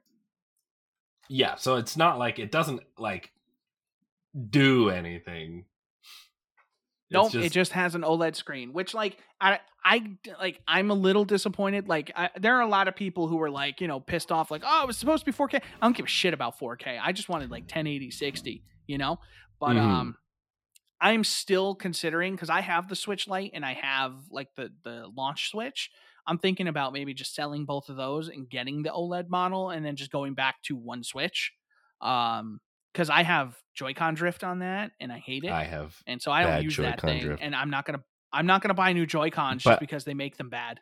You know, Does does this thing have better Joy-Con? What I and again, all I have is hearsay. I haven't looked into it much myself. But Joy I see, oh, yeah, but I'm yeah, I- hoping people are saying, yeah, that they it it's not addressed, which is that is by far the biggest issue with the maybe Switch. they're maybe they're building better Joy Cons now. Maybe this thing launches with a revised Joy Con that addresses the drift. I don't know. Um, If- but I don't know because I heard the lights have it too, you know, and so Mhm. I'm hoping that maybe this is like their opportunity to be like, yeah, we got like th- these Joy Cons are not going to drift or they're less likely to drift. But I'm thinking about just getting rid of these because I like an OLED screen, and so that that is Yeah. appealing to me in I- a portable yes. term. Uh, and I'm I am just more likely because like I hate right now because like I'm playing a game on my Switch Lite, and the thing is, is like if I want to stream it or play it on my TV, now I got to transfer the save over here. I want to go back Mm. to that one Switch Life where I can just take it out of the dock, bring it to work, play it, come home, put it back in the dock, and just keep playing. I want that real Switch Life, you know. I agree. It Um, is a it is a natural extension of the Switch in that way, and I totally agree with you. Like I don't I don't see this as like a useless product or anything. Like definitely, like you said, it, it has those kind of benefits into it. But like this kind of late into the game after the Switch's release, like mm, I I think that It doesn't make a lot of sense. yeah. It, it this seems like something Like, that should have come It, would be one thing if you beefed it more recently. Bit. Yeah, That should have been the revision that they did a couple years ago. yeah. Like a year or Instead of the Switch released that Lite, Switch like, with better it should have battery been life. This. Yeah. Oh yeah. I no, you're Not right. even That is that. the, like, that could still do yeah, the Switch Lite, you're- but yeah, absolutely right. That's the point at which that's what they should have done when they did that new red box Switch. Yeah, Especially Uh, because I have yeah, so much I, I don't for get why because it has the same battery life as that revised one of these. It has the same exact battery life. The only difference is the new dock, which you can buy separately, has a built-in Ethernet port. hmm So you can now hardwire your Switch without having to buy a dongle and use up a USB. Yeah, and and I feel like this is kind of like That's emblematic of like. Nintendo decision making. Like this Yeah. corporation that has such great potential and chooses to squander it so often. Because, like I said, I have huge love Yeah. for the Switch. Like, um, I know my take on consoles isn't always the most popular one, but like, I I love the Switch. I recognize as like, uh, uh, you know, mechanically inferior, but I think that this is my favorite console that probably ever released. Like the Switch offers me something that I don't get from my PC. Just the way that the games are designed for it, the way that they play, the way that the Switch emphasizes its portability, and the way that it brings players together. You know, you made very good points against my opinion on you know kind of these higher tech consoles versus the PC, which is to say that they're not necessarily just this direct competitor where the PC beats it. And I, I see that a little bit more now, but at the end of the day, I do still feel inclined to draw that comparison just because of the nature of the higher end consoles there. Whereas the fact that I can't put my PC up against the Switch is what makes me like my Switch so much. Like Well, I there's play there's- that there's Switch. The, uh, Steam competitor that they're making. What's that? Valve is making like a Switch like PC. Oh. Yeah, Huh. I, I can't remember what it was called. Let me see if I. I'm sorry, I didn't. Is this going to be like a Continue with your thought, Zune and I'll see versus if I can pull it iPod kind of thing, though? Uh, I don't. I don't think that. Um, because what kind of idiot buys an iPod? My Zune is still kicking. Bill Gates pay me money. The fuck was this thing called? Yes, uh, May twenty fifth they announced it. Uh, no, that was when it was. Room- Hold on, they they announced this thing. Why can't I, why can't I find it? I think it's. Is it Steam Pal? No. Introduce. I know they announced it, or I thought they did. No, I thought they announced this. Did they not? I'm Am not I sure. I hadn't heard about this. It's very in I don't know. I don't know that somebody who's not Nintendo can do this. I, I have to know if like this thing got. I, I I swear this thing got announced.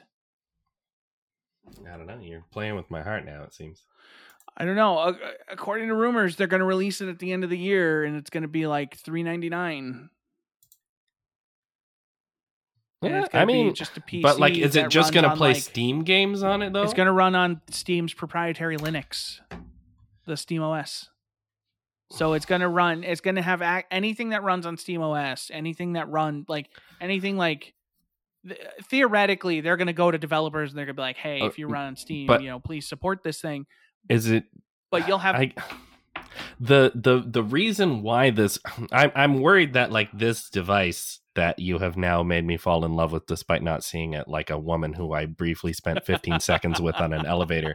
Um I, I'm worried that they're going to do exactly what I'm afraid of again here, what I don't like again here, where it'll just be like if it just plays Steam games, like I'll just go home and play Steam games. Um, I Well, no, like but that that's the idea, is Switch like- has like this emphasis on its mobility, has the emphasis on its ability to bring people together. Which, um, I mean, maybe maybe they're going to capitalize on that. Um, but if they don't, then it's not going to be a product that I'm going to love like I love the Switch. Well, I, I think the thing that the way they're looking at it is it's like it's going to be easier than bringing like a gaming laptop.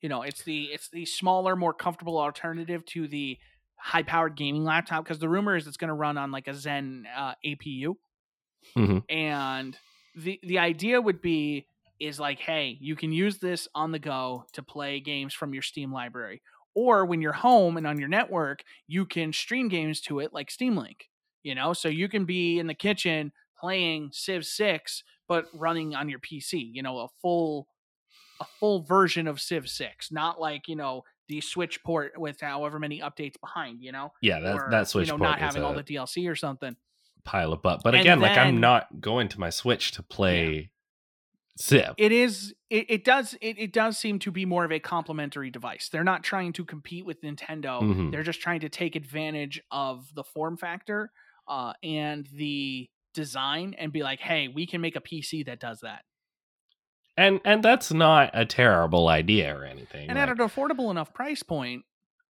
you know Yeah. i mean if you're running games at 720 you run almost anything on it yes, you know if you're and, running it on a on a good uh, you know amd apu and and and and I agree, but and then again, we're kind of running into the problem where like if it's just competing with game laptops, you know, why why would I pick up this product that has less utility than the laptop? Which I mean, I do get why I would See, get it. portability, battery life, things like like I get it, I but don't like think on the other hand, competing with that. Because like a gaming laptop, I, I think most people who buy gaming laptops are, are are fall into one of two camps. I don't want a desktop, but I want to play a lot of games. So I'm going to buy mm-hmm. a gaming laptop. Or someone like me who is just like I want to be able to play these higher end games that I like and I want to be able to bring them, you know, when I go on a trip or something, I want to be able to, you know, hook up to hotel Wi-Fi or something and play Destiny, you know? Yeah. Uh so that that's what you're doing. You, you're either getting the gamers who don't want a desktop; they just want something portable that they can easily put away and not have to put dedicate a bunch of space to, but they want to play the games. Or people like me who are just like I want to play these games as often as I can, you know? And the idea to me of having something that size that could theoretically play Destiny and just, you know, it's got full controller support, so like Destiny would work on that and just being able to be like, "Okay, cool, at work, I'm just going to play this fucking thing," you know? Yeah. It's cool to me. And like I said, Honda people, and I don't know, it just it gives me flashbacks to the PSP, which was never what. And, and uh, uh, I, you know, like obviously, the PSP I'm sure was a they, damn good they, system. I will fight you to the death. the, and and again, like here we kind of uh, like I got to take a step back where the the PSP is a good device. You know, uh, I owned one myself, and I took good enjoyment in it. But I just I don't know whether or not that is a niche that and maybe and maybe this is opinion thing maybe this is me and not the device itself but like when you're fighting against so much to like bring this performance and mobility together you're you're straddling this line between other more powerful or more specialized devices that loses people like me. Whereas you someone who can be an enthusiast that will make more use of this product whose lifestyle is more inclined to put in that extra funding because you'll use it and you'll appreciate it. You know someone who isn't able to dedicate the same amount of resources in times of, in time and money is going to drop those first before they drop looking at the next thing which is either more portable or more powerful which is kind of where I ended up with the PSP like Yeah. you know it was quality quality little thing I love that it existed but at, you know I kind of stopped playing it cuz I either like stuck with like the more simple kind of Game Boy stuff or I went more onto the actual PlayStation itself when I wanted something higher fidelity Yeah, I mean the thing was I, I think with the PSP they did a better job than how they did it with the Vita is they made like bite-sized console experiences. Like the Mhm. PSP was like the Vita felt more like a companion device whereas like a lot of cross buy and stuff like that. Whereas the PSP felt like a handheld console. The PSP had more in common with the, you know, the Game Boy and the DS in that regard than the Vita did with Yeah. like the 3DS or the Switch. Um the PSP was an excellent, just like it got games like Final Fantasy Crisis Core, it got two exceptional God of War games. You know, it, I, I bought UMDs. I still have the SWAT UMD, you know, movie Mhm, mhm. because uh, I, I say UMDs like I I meant the movies, like the movies on UMD. I have SWAT and I think I have Advent Children uh, and iRobot, yeah those uh, UMDs and I watched like- them. I watched them on my I PSP. like those little You know, things. uh, yeah it was such a dumb thing. Um, it was like, but like I, it was charming I don't know Just had great game. Like Twisted Metal Head On is my favorite Twisted Metal game, and like that Mm. was like the game I played the most on my PSP. Like I loved that it had online. I loved that like I could connect Yeah. it to the internet. and I could browse the web on it. You know, because It like was- I it didn't was have a perfect phone, for a game. You know, and phones like couldn't do that back then. You know, Twisted so Metal Head it On, was like yeah. cool. Yeah, like and Mm. that was the thing, and they did such a better job with the PSP than they did with the Vita. Even though the Vita is an infinitely Yeah. better handheld, the Vita is probably the best dedicated portable gaming device ever built. And, I have uh, not I'm not. I'm not going to shy so- away from that. Yeah. It is I, I do know that that is a hot take to some people, but I haven't used one, so I and can't some people are wrong. You know, speak. Perhaps so. some people are wrong. In in my experience, almost everyone who's not me is wrong about most things. So, you know, that's a lot of people. Seven billion something by my cat. Um. I don't know, and and and the fact that you just mentioned phones there, um, that creates an interesting competitor in the um portable market as well. Like I, uh, of course, phones have a lot more limitations um, in the fact that they need to be able to do more. But uh, do you think that as phones get better and better, that they might? I mean, I don't think they're ever going to be a serious competitor to like a PlayStation 5 but like do you think that that could be more of a threat to the mobile consoles uh, I don't think so, uh, and only because they're two different methodologies. And the thing is, is it's much easier to take like just look at how you know loot boxes became such a problem is because they were mm-hmm. a mobile mechanic because people don't people don't want to spend nobody's going to spend sixty dollars on a game on their phone. No one. Mm-hmm. So that immediately rules out these big budget AAA games. You're not going to put, you know, the new Battlefield on a phone. Yeah, because you want people to spend the the sixty to seventy dollars to buy it on their console or their PC and play this high fidelity experience. Battlefield, I think, loses a lot of itself, and you know that's why they make like a Call of Duty mobile. But the thing is, is it's free and it's supplemented by there's just a bunch of fireworks outside now. It's pouring rain again. Um, and it's supplemented by like those mechanics, those gotcha mechanics. You know, even like Raid Shadow Legends, which I talked about last week that I had that that, that I've been playing, is like that's a good game, but it's mechanically it's all about you know it's realistically it's about getting you to spend money you know yeah. and that's how the mobile games make their money and that's the crazy thing is nobody will spend $60 to buy a, a full video game on their phone but they'll spend and i've done it 30 40 50 dollars to yeah. amplify their experience on a mobile game, you know? But do you think that that is a and, kind of mental barrier that might get broken in time if um, cell phone technology manages to advance rapidly enough that like maybe so at some is, point our cultural conception of paying 80 bucks for a phone app might differ one day or is that probably just like no because that's happen. the thing is the the people who yeah I probably, I hope this doesn't come through on the recording because I think there's a little bit of a delay going on here. Uh, so I, I hope it this does doesn't come through way. on the recording too bad. Um, yeah, but Zencastr in theory is keeping everything together the way it should be. So we should be good. It does all the syncing for us. So you know, let's hope that they uh, hold up their end of the bargain on this one.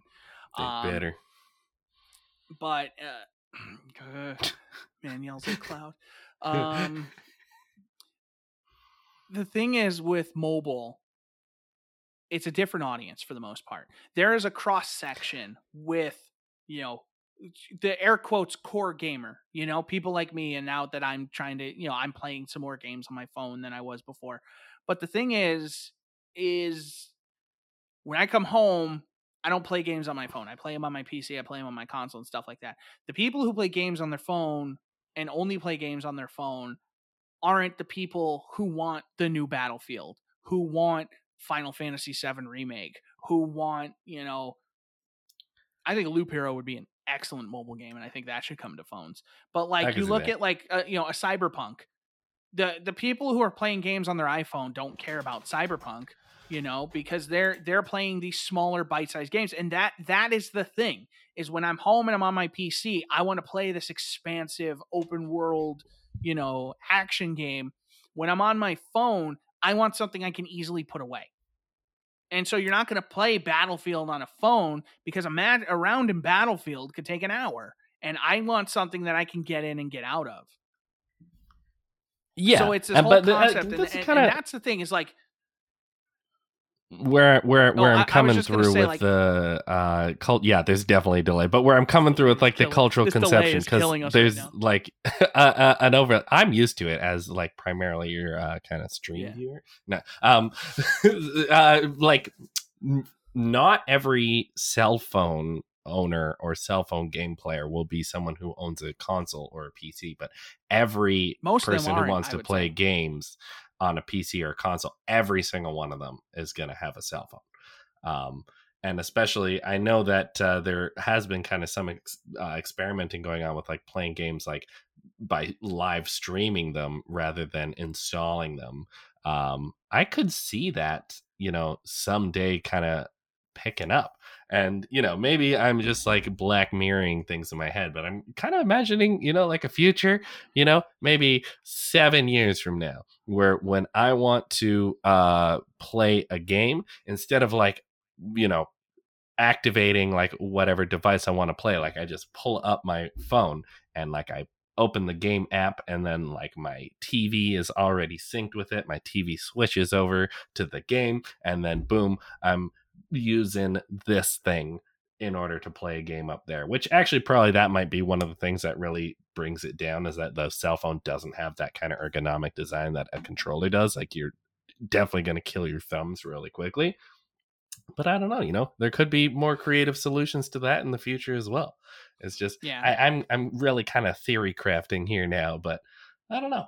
Yeah, I, I just think the big thing when you look at again when you look at mobile, the thing is is it was very easy to take a lot of those like free to play mechanics and yeah. translate them into your everyday AAA game, you know, and yeah. just look at like Ultimate Team and stuff like that those were easy mechanics to take and put into existing core games.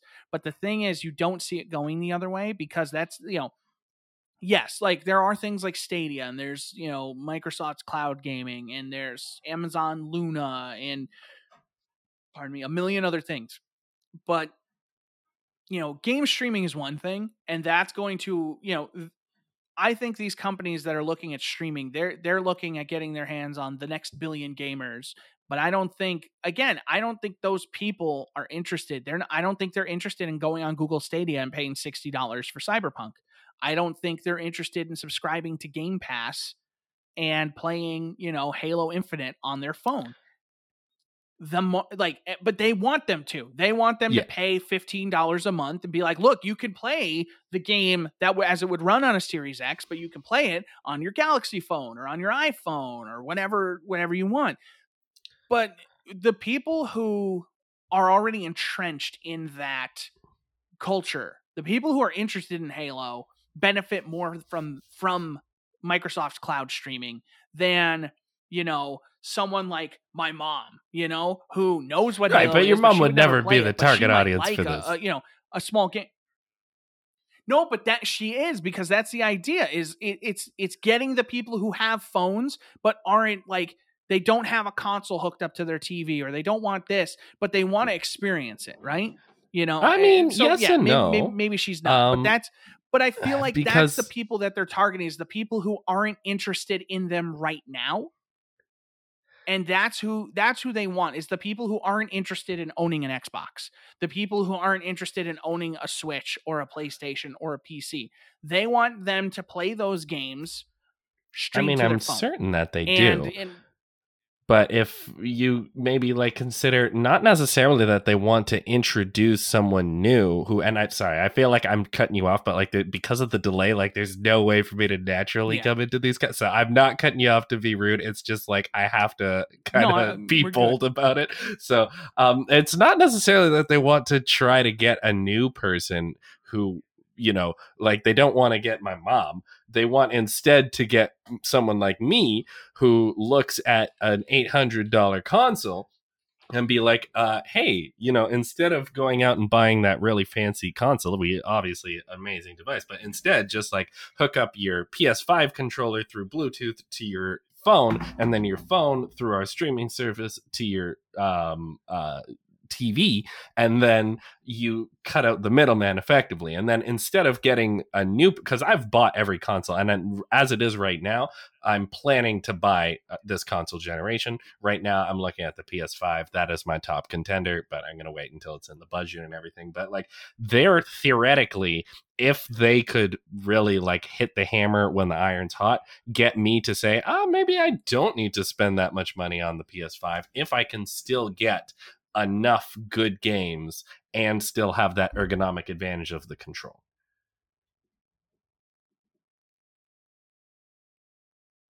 I'm trying to find the quote from Phil Spencer uh, because he talked about like he has specifically said that like when they were talking about Project xCloud, he specifically said it was to target the next billion gamers you know and, and that's the thing is, is is it's because of you know the the proliferation of mobile devices because there will always be more phones than xboxes um and i mean like i i don't have the exact quote but like he's talking about the service like we want the trial to be as easy as it is in music and video today where you can send a track in spotify and you can stream it instantly Uh, over Mhm. time, uh, anywhere I see a game, I should be able to give it a try, you know?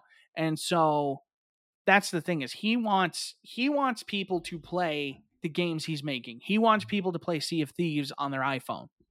But he wants people who wouldn't otherwise own an Xbox to do it. That's the real, you know, the, the testing and the trial of it is targeted at people like me who are already invested in those games so that they can figure out you know that you start those trials with someone like you know a, a, a core gamer and be like okay how does this feel compared to playing it on your console or on your pc and that's how they're going to kind of weed everything down and they're going to get everything kind of nice and tight and say okay so this is where you know we get this is where we figure out how well our system is running. And then from there it's the idea of getting it in the hands of people who can't or won't buy an xbox and you already have your phone why not play starfield that's their target i think i might have found i might have found the quote And and by the sounds of it, it sounds like Okay.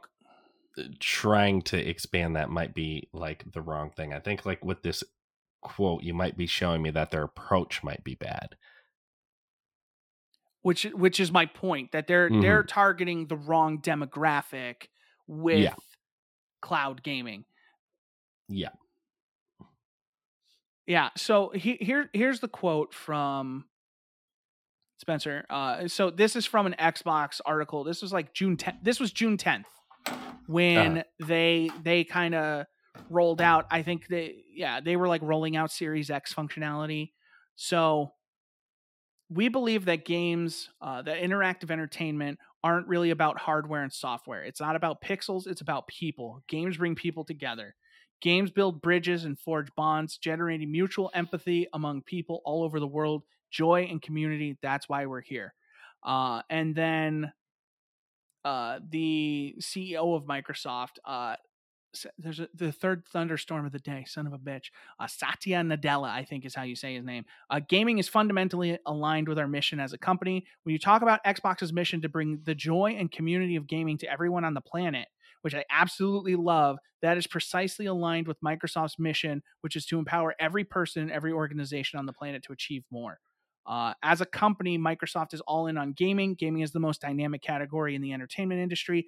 3 billion consumers look to gaming for entertainment, uh, community creation, as well as a real sense of achievement. And our ambition is to empower each of them wherever they play. Which, to me, again, the market for Xbox is not 3 billion. You can add PlayStation, you can Yeah. add PC, you can add Switch and all, uh, you could add probably every Yeah. platform ever. You're not touching 3 billion. Their target is the people who only play mobile. That's who they want to start getting Sea of you know, they want them to play Sea of Thieves. They want them to play Starfield. They want to be able to get a billion people to play Starfield. And they want most of them, 99% of them, to do it from this.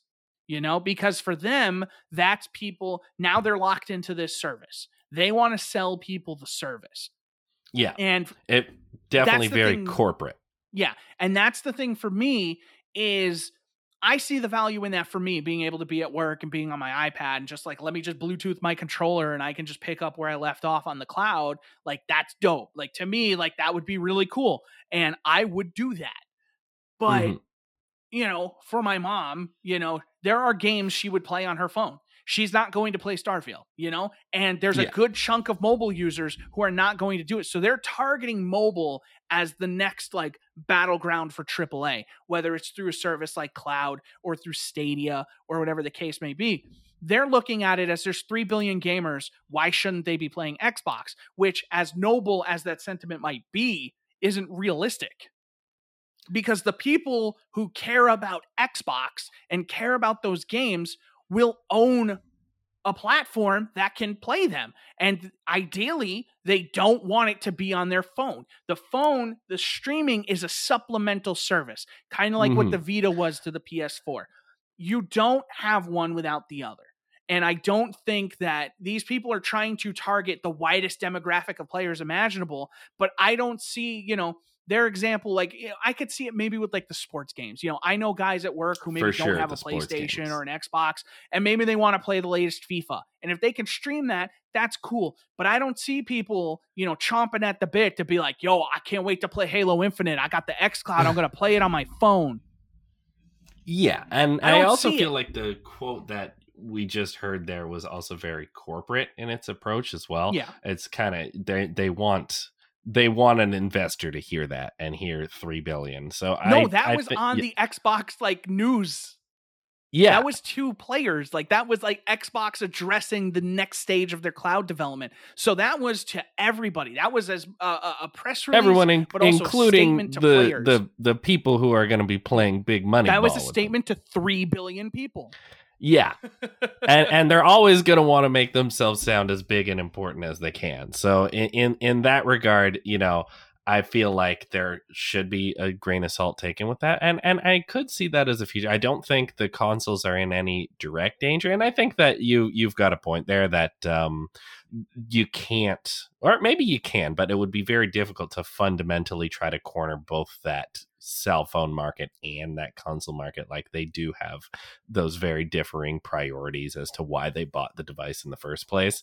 Uh, unless I don't know, maybe we're just moving towards some crazy all-in-one device someday. You know, like where just the cell phone has Yeah, gotten I'm not so saying it powerful can't that like, we happen. don't have anything else.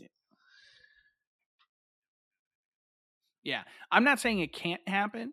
More so that like I don't think this is the Yeah. solution, you know? Agreed. I think Agreed with one you of two 100% is going to happen. Okay, games are going to evolve, and they're going to evolve one of two ways. They're going to continue their path, and they're going to further diverge, and they're going to further emphasize, okay, this is the experience that you're going to get on a mobile game, and they're mm-hmm. going to double down on that, and they're going to borrow more and more elements, but they're going to fundamentally stay these smaller, you know drip games that are more like hey you give us some money we give you some resources and then that cuts out the time you know or we don't time gate this or that or whatever. Whereas and I, I think you know eh, not not to you know unreasonably tout like you know some people's horns or anything but i think sony is a great example of the divergence in the other direction of like okay further solidifying that this is the AAA blockbuster experience. We're going to make games that can only be experienced this way. And yeah if you want to stream them we have PlayStation now and you can do that stuff but we want to emphasize the uh uh we want to emphasize the value of owning this platform and the, the quality of this device.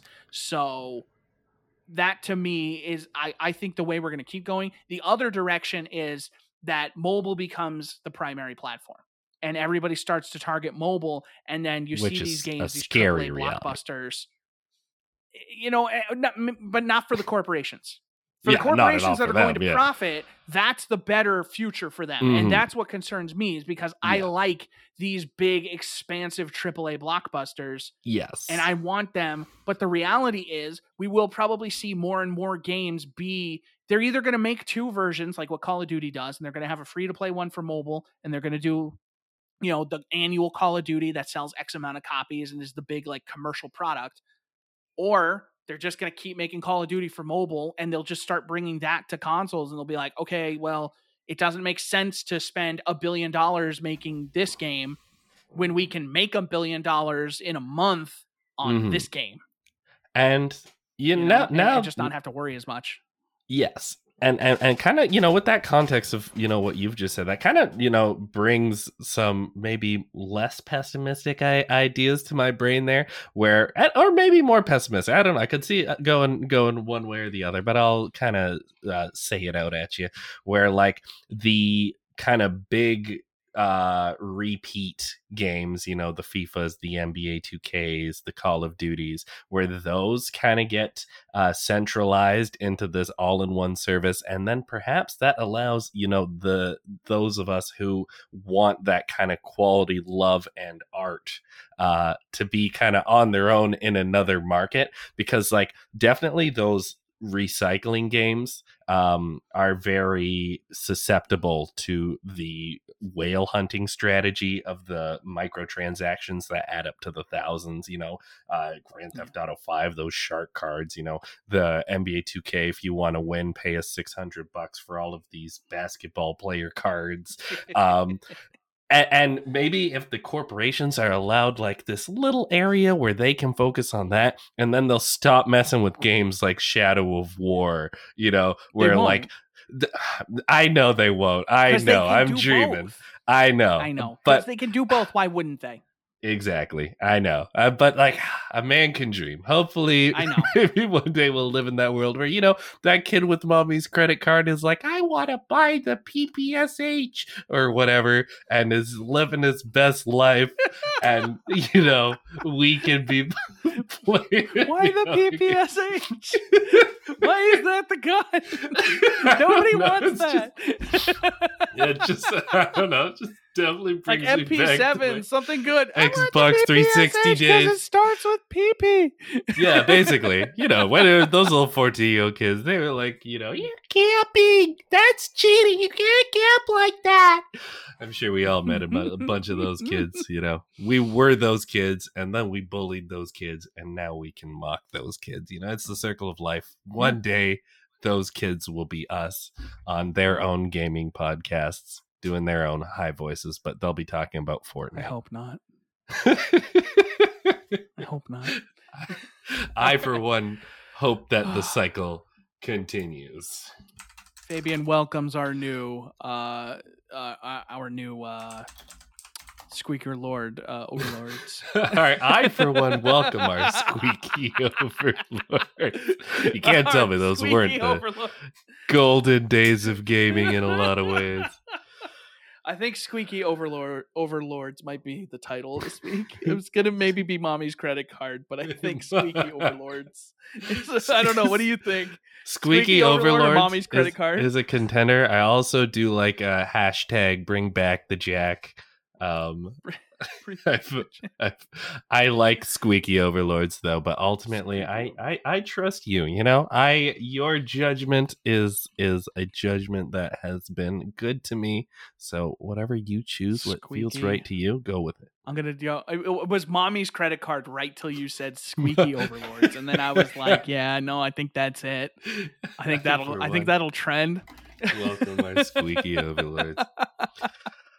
Oh man, All it right, was a- guys, but absolute pleasure to be here. Uh, I want to thank you so much for having me on. I want to, Yeah, thanks uh, for, uh, you know, yeah, coming from your our luxury audience. apartment, yeah, definitely. Uh, that's I totally think the real. floating green lines are really, you know, the tears in the fabric of the reality. No, that's Yeah. artifacting in the camera. It happens. Yeah, this is oh, production, this- people. This is live. Yeah, exactly. Hundo P. You know? And don't don't uh, don't worry about the fact that the angle of the sun has not changed over these past two Or hours. Or that his chair goes Yeah. invisible sometimes, depending on the Yeah. angle of the chair. yeah, yeah, no, that's just it's a gamer chair. Your ga- your yeah, gamer it's- chair doesn't disappear It's- it's intermittently. into translucent. Come on. Yeah. It's Tell- he paid good money for that. That's Yeah, it's a- feature. Uh huh. It is. I, That's at I least six it with- FPS. uh like cling wrap and rebar it's uh my own personal creation fully Ooh. transparent uh except when it turns green uh That's just the artifacting. artifacting exactly Just explain it away. Exactly. It's artifacting. Art- artifacting um except when it comes to footage of bigfoot in which case artifacting is not a thing bigfoot completely Bigfoot. real i just had to Yeah. put that in there uh just because well, I i'm worried a the truth. skeptic might take that statement and run away with it um Yeah. i want to protect Photoshop can only do so much. yeah i'm yeah i mean I, it can fake a moon landing yeah but come on why why would a guy ever be in a hairy suit sorry i digress uh this is not a gaming or this is a gaming podcast and not a sasquatch podcast though It could be. There's uh, games about yeah. that. uh, uh it's a slender man mod but Oh, no. uh, but uh absolutely it, it truly was a pleasure uh just uh Pleasure you know to have you, my friend. yeah You're always uh, welcome. So long good night and kiss your kids into bed at night Thank you, everybody, for listening. Here This has comes been the another dope episode. music. this has been another episode of the Half Gen Podcast. We love you. Mwah. We'll catch you on the next one. Bye bye. Bye bye now.